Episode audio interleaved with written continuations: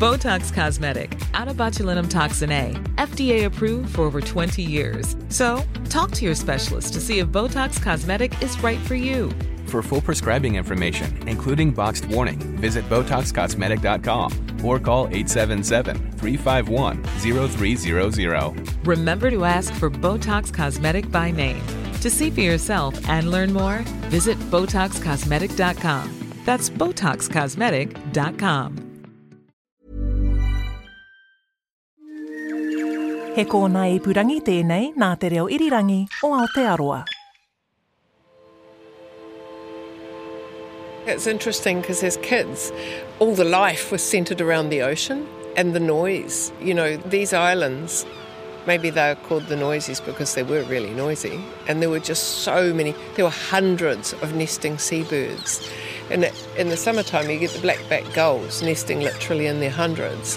And colonies of thousands of white-fronted terns and red-billed gulls. There were shags. And of course, on land, there were the korora, you'd see where they were nesting because there'd be great big splashes of white in the rocks.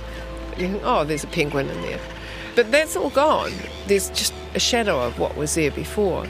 And you go out in the boat and you'd sit in the middle of this huge workup and there'd be just this this abundance and this life, the birds all diving into the water and making little twittery noises, and the fish would be jumping, and there'd be kahawai and kingfish and dolphins, and um, yeah, and and just feels as if that life's been ebbing away. Kia ora, nau mai haere mai ki te ao hurihanga. Hello and welcome to Our Changing World, ko Claire Concannon. Today, we continue the story of the Noises Islands, a group of predator free islands and rock stacks in the inner Hauraki Gulf.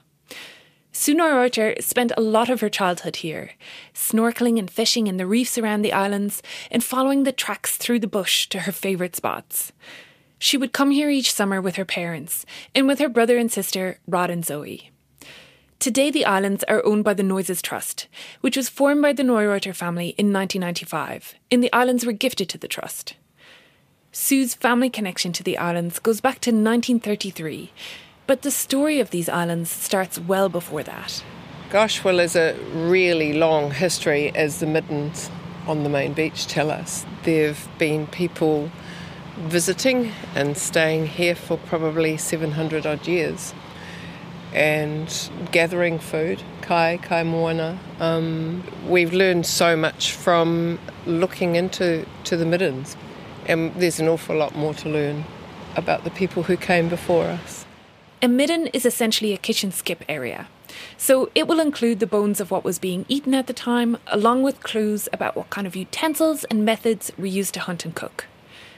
At the main beach of the largest island, Otata, the encroaching sea is eroding away a clay bank, exposing and washing away the midden. There have been a couple of archaeological excavations in partnership with Ngāi Tai ki Tamaki, who are mana whenua for here. And we've learned from an excavation which predates Rangitoto that there were, so far they've identified 20 fish species that were eaten, obviously, from a really tiny area. There were 20 fish species, and 20% of the fish bone that was in there they haven't yet identified. So there's going to be a lot more. And there were birds, kuri, kiore. So yeah, pretty pretty interesting.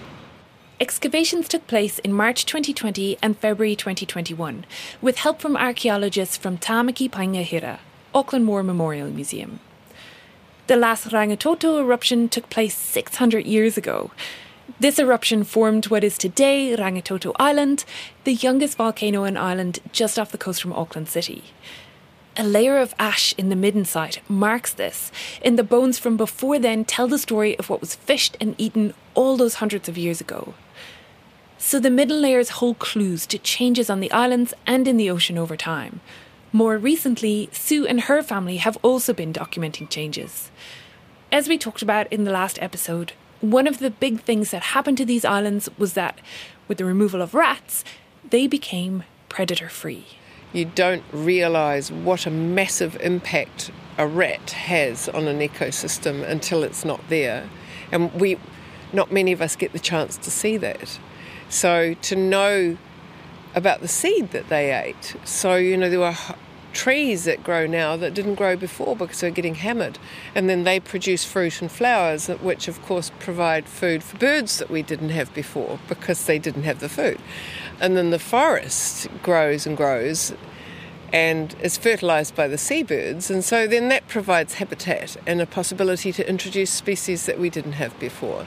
And some are self introduced, and some of them have been possibly reintroduced from what would once have been here pre predator.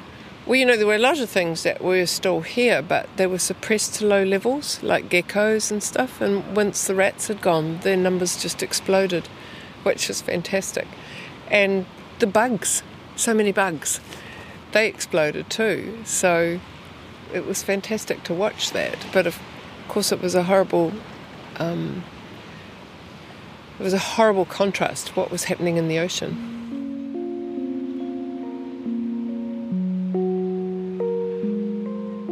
Sue and I are standing on the calm and sheltered north coast of Otata Island in Sandy Bay, looking out to a reef system that blends into the bottom of a rock stack with a tuft of green on top. Beyond that lies the second largest island of the group, Motuhoropapa. This was the Neureuthers playground, and Sue's mum kept diaries, which captured snapshots of the life here spotted shags nesting, schools of kahawai, and large flocks of petrels.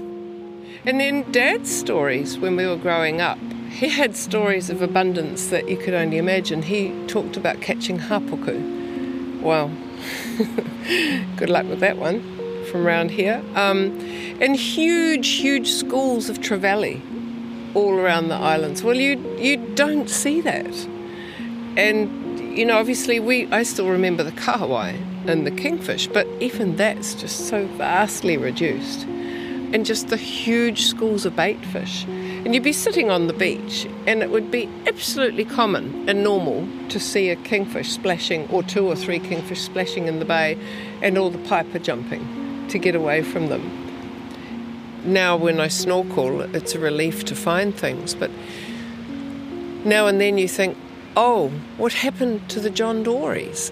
And it's so long since I've seen one. It's it scares me because I sometimes forget that something was there, and you you go and suddenly you'll get this flash of memory that oh my goodness, that's right, you used to see this here or this there, and if I'm in danger of forgetting, then how on earth do you pass that knowledge on to the generations that are younger than I am who've never seen it in the first place? And so, how do we know how to aspire to something more? These observations of loss are not specific to the Neureuther family or the Noises Islands area. In 2000, the government established the Hauraki Gulf Marine Park, Ko Te Patakakai o Tikapamoana. The goal was to protect the natural and historic features of the Gulf and to sustain the life supporting capacity of the soil, air, water, and ecosystems of the Gulf. The boundary line north of Auckland starts on land just south of Mangawhai Heads and then loops high out to sea around the Mokohinau Islands, extends west to encompass Great Barrier Island and the waters and islands around the Coromandel Peninsula before touching back to land at Waihi Beach on the west side of the base of the Coromandel. The legislation enacted in 2000 required local council and government departments to consider the objectives of the park when making planning or fisheries decisions. But, with the exception of five tiny marine reserves in the area, commercial and recreational fishing continues, and increasing development on land heightens the burden of sedimentation and pollution. The legislation also required the establishment of the Hauraki Gulf Forum, charged with administering the park and tasked with preparing reports every three years. The State of the Gulf 2020 report says 22% of all the Gulf's seabirds are threatened, compared to 4% 20 years ago.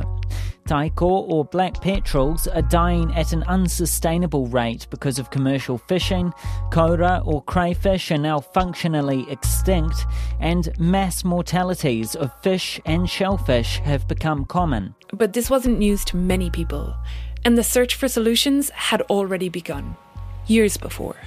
We'd been talking to Auckland Council and DOC about needing to protect the sea, and then we were contacted by them in late 2012 saying there's going to be a process in recognition of the fact the losses that you're talking about, that you're seeing, are happening all over the Hauraki Gulf, and it's called sea change.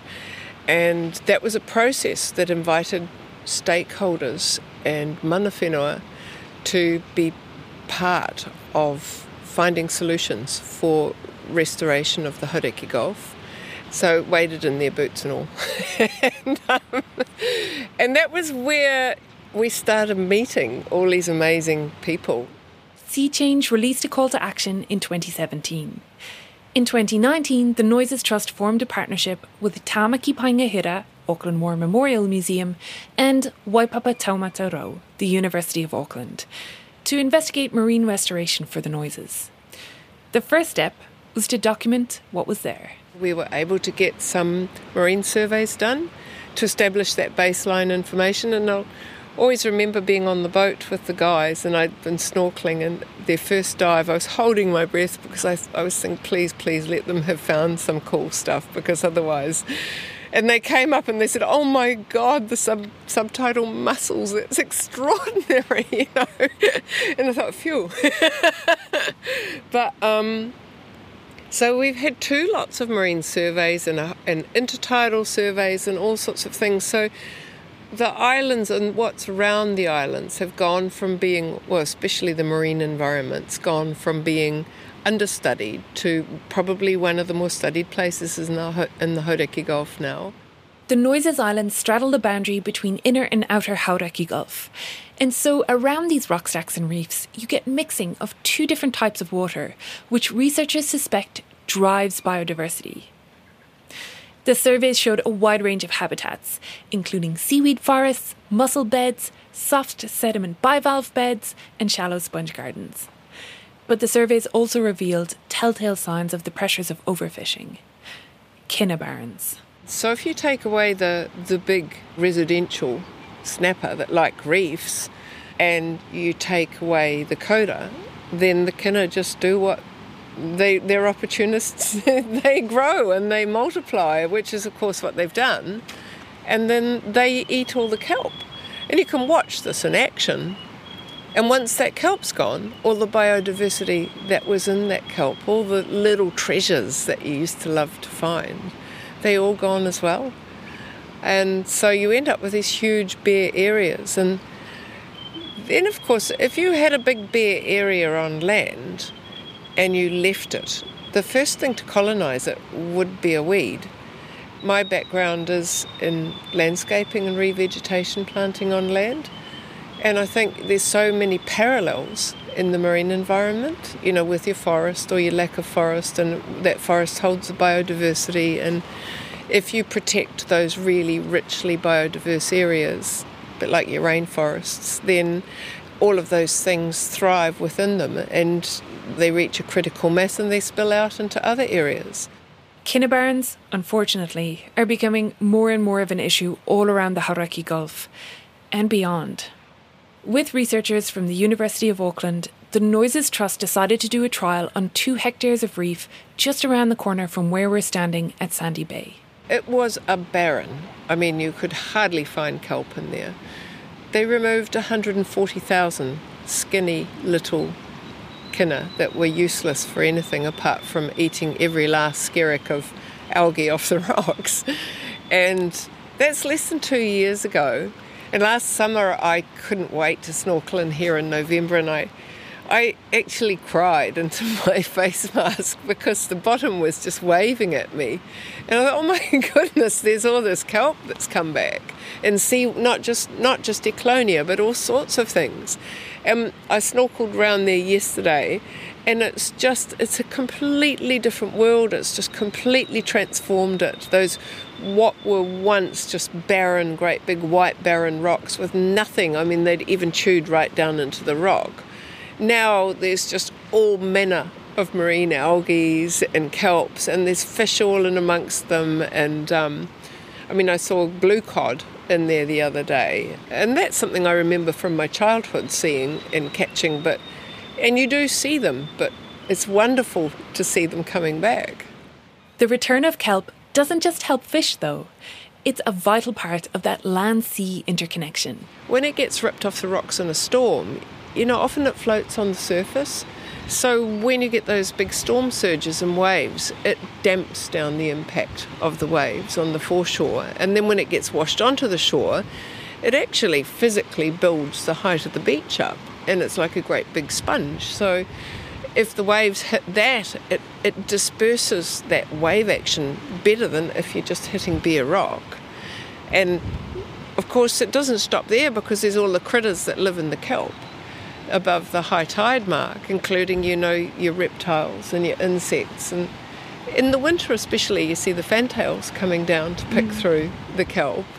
And um, obviously, the oyster catchers profit from it. And what we used to see on a really calm day with a really high tide is you get all the little bait fish that would come right, right, right up to the beach so that they could profit from that kelp that was then awash again from those high tides that that contained all those little critters. So, yeah, it's this kind of wonderful system.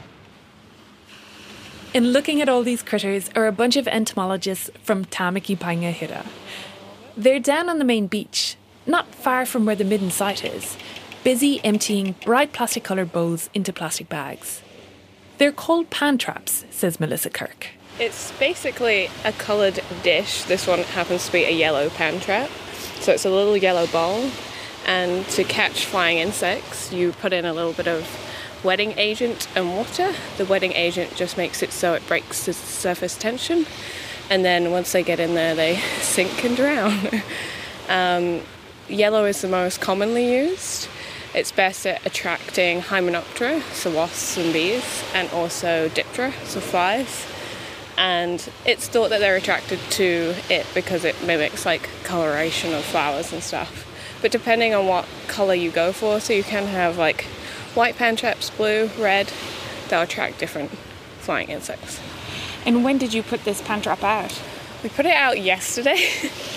Ideally, you put them out for about two days, but they are quite weather dependent. So two factors. If it rains, you don't want them to overflow and then you lose your samples. And also, in colder, rainy weather, flying insects are less likely to be flying around. And yeah. How many have you put out across the island? We've put out about a hundred. Yeah, just under a hundred actually. But yeah. And in different locations? Yes, so we went for different habitat types, yeah. So we've done some which are like the forest edge, so the really high uh, supralittoral into the forest edge, and then we've got some in the like middle of the forest at the peak, but you have to have it on ground that's quite flat. Otherwise, you're not going to be getting your water in there. And for this, you're looking for the different species that you find, so you'll be identifying mm-hmm. what you capture. Yeah, so the yellow ones are the ones that collect the most diverse uh, types normally, so that's why we yellow is kind of the standard. And yeah, we'll be looking at what species of Hymenoptera and Diptera and anything else It can collect a few other insects as well. As we discussed in the last episode, researchers from the museum are surveying the ecology of the islands not just once or twice. They have a plan in place to do it for a decade so that they can track changes. The insects are poured into a plastic bag for now. Melissa and her colleagues Daryl Jeffries and Kiza D'Souza have a busy day heading around the island to collect all the dishes. We're staying at the Neureuthers family bach not far from the main beach, and one of the rooms has been set up for sorting through their finds later. Then, when we get back, we're going to be basically draining the wetting agent water mixture from them, rinsing them out with some water, and then they'll go into ethanol. And once they're in ethanol, they're preserved. You yes. bring them back to the museum, and that's when you go about identifying them? Yes, yes, correct. That's when we'll go through and ID all the things we have collected from yeah, our traps. Which presumably be hundreds of things. Yes.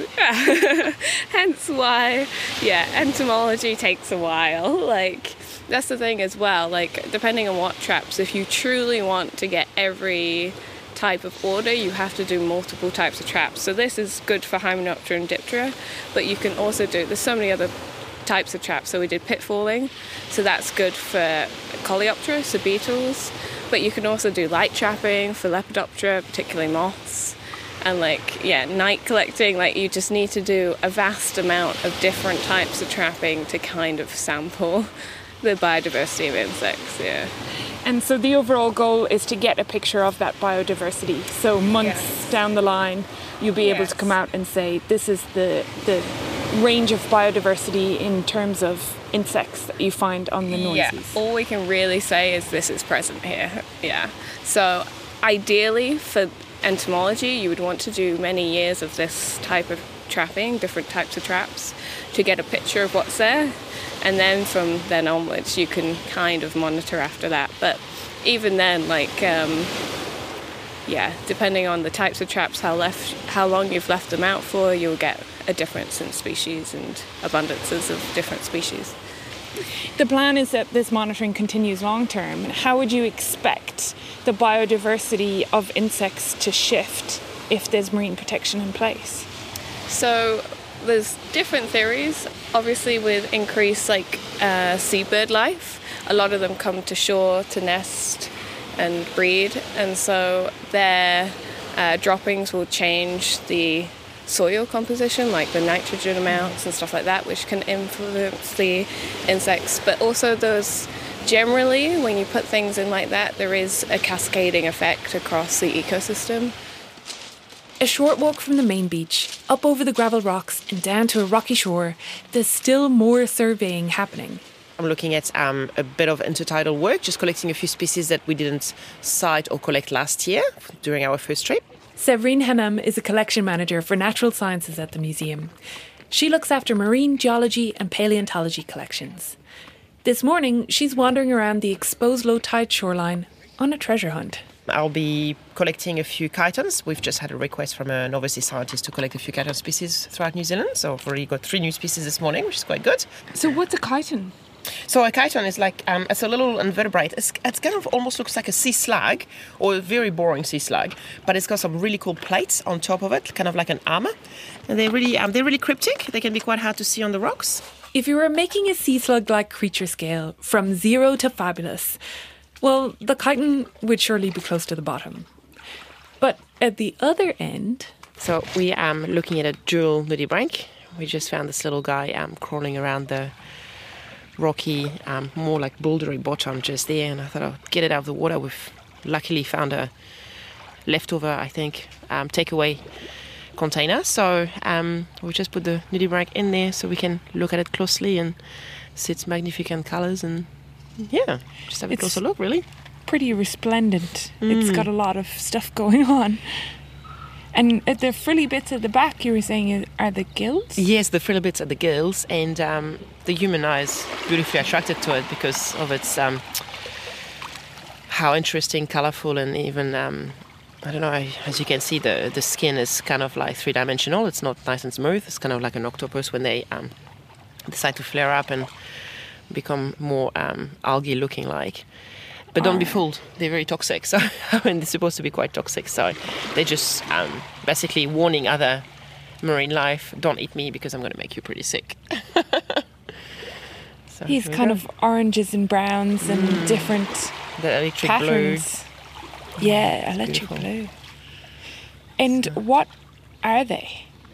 Um, so it's another kind of slug, but this time it's not. It's not a chiton. It's a, it's also a marine invertebrate, but um, they're called nudibranch. So it's a it's a marine nudibranch. And there's lots of different kinds, right? There's lots and lots of different kinds. This is quite a nice big one. Um, we have lots of different species of nudibranch in New Zealand and even more um, throughout the world. Um, they can be quite hard, hard to identify. This one, yeah, is a, we can't miss it. But um, a lot of the smaller ones, generally we need to do some DNA testing on them. So taking a little clip of the foot and then preserving the rest of the specimen for marine collection is usually a good idea. So you have the DNA work and you also have the whole specimen.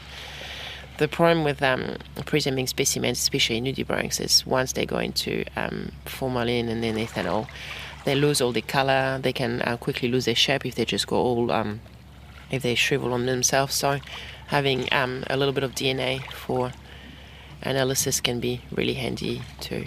An expensive way, but a for sure way of telling what um, species an indie is. But for this little guy today, this one is going back in the water to keep on crawling on the stones. We do not need him. He's happily gonna go back for his little walk. Not the case for some clingfish that Severine found this morning. Safely squirreled away, they will soon be on their way to the museum.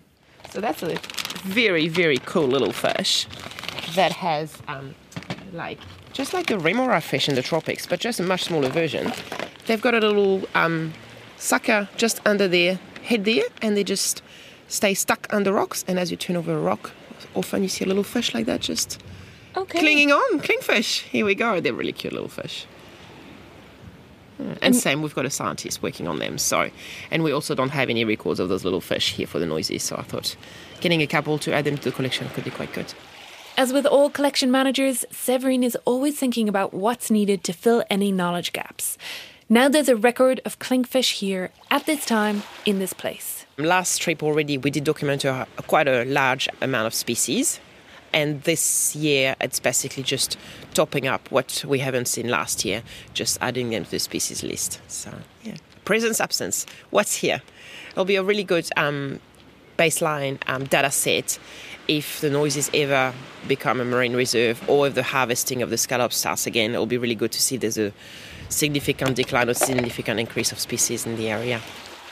If, if, if. So, what's the state of play right now?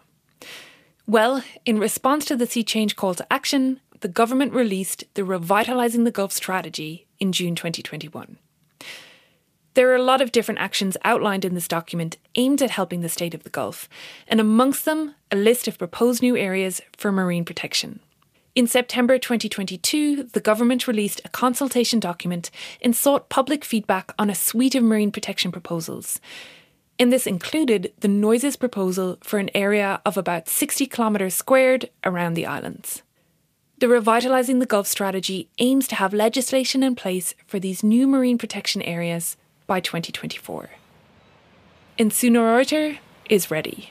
We're fishers as well, and it's been a huge part of our life here being able to go down and get a fish to put on the table, or some scallops, or some mussels, and there's joy in that. I get that, and I get the joy that comes from fishing, but we just need to aspire to so much more. I know what I used to see as a kid, and you want the next generations to be able to see that regeneration because uh, the way the world's going, we have so few places where people can experience that joy of regeneration or have hope or or just to be able to use your imagination to think what would actually happen if you protected an area which was almost 10 times bigger than the next biggest protected area and you were protecting interconnecting reefs under the water and soft sediments and all these habitats and all these things down there, would it come back? And you know, even if it doesn't come back as well as you would hope it would, well, then at least what you've done is you've eliminated that pressure of extraction. And you think, okay, that wasn't it. So you turn your attention to sedimentation or nutrients or urban development. Um, climate change, warming temperatures, all of those things are having an impact, there's no doubt. But that's not a reason to say, oh, but that's stopping fishing isn't going to fix the problem. That's not a reason to not do it and to not make a start. Thanks to Sue Neureuther of the Noises Trust. And to Melissa Kirk, Daryl Jeffries, Kisa D'Souza, and Severine Hannam of Tamaki Paenga Hira Auckland War Memorial Museum. This episode was produced by me, Claire Concannon, with help from Liz Garton, Justin Gregory, and Ellen Rykers. Sound engineering was by Phil Benge, and Tim Watkin is executive producer of podcasts and series at RNZ. The show's website is at rnz.co.nz slash our changing world. There'll be photos and links related to the story up there if you want to learn more. You can also follow us on Twitter and Facebook where we are at RNZ Science. Tēnā koe i whakarongo mai. Thanks for listening. Ko Claire Concannon I'm Claire Concannon. Have a great week. Kia pai, do wiki.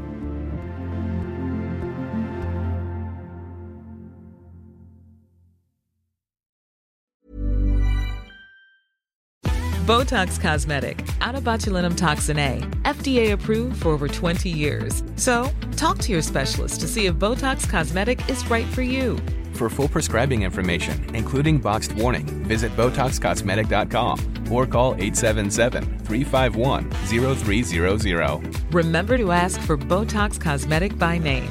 To see for yourself and learn more, visit BotoxCosmetic.com. That's BotoxCosmetic.com.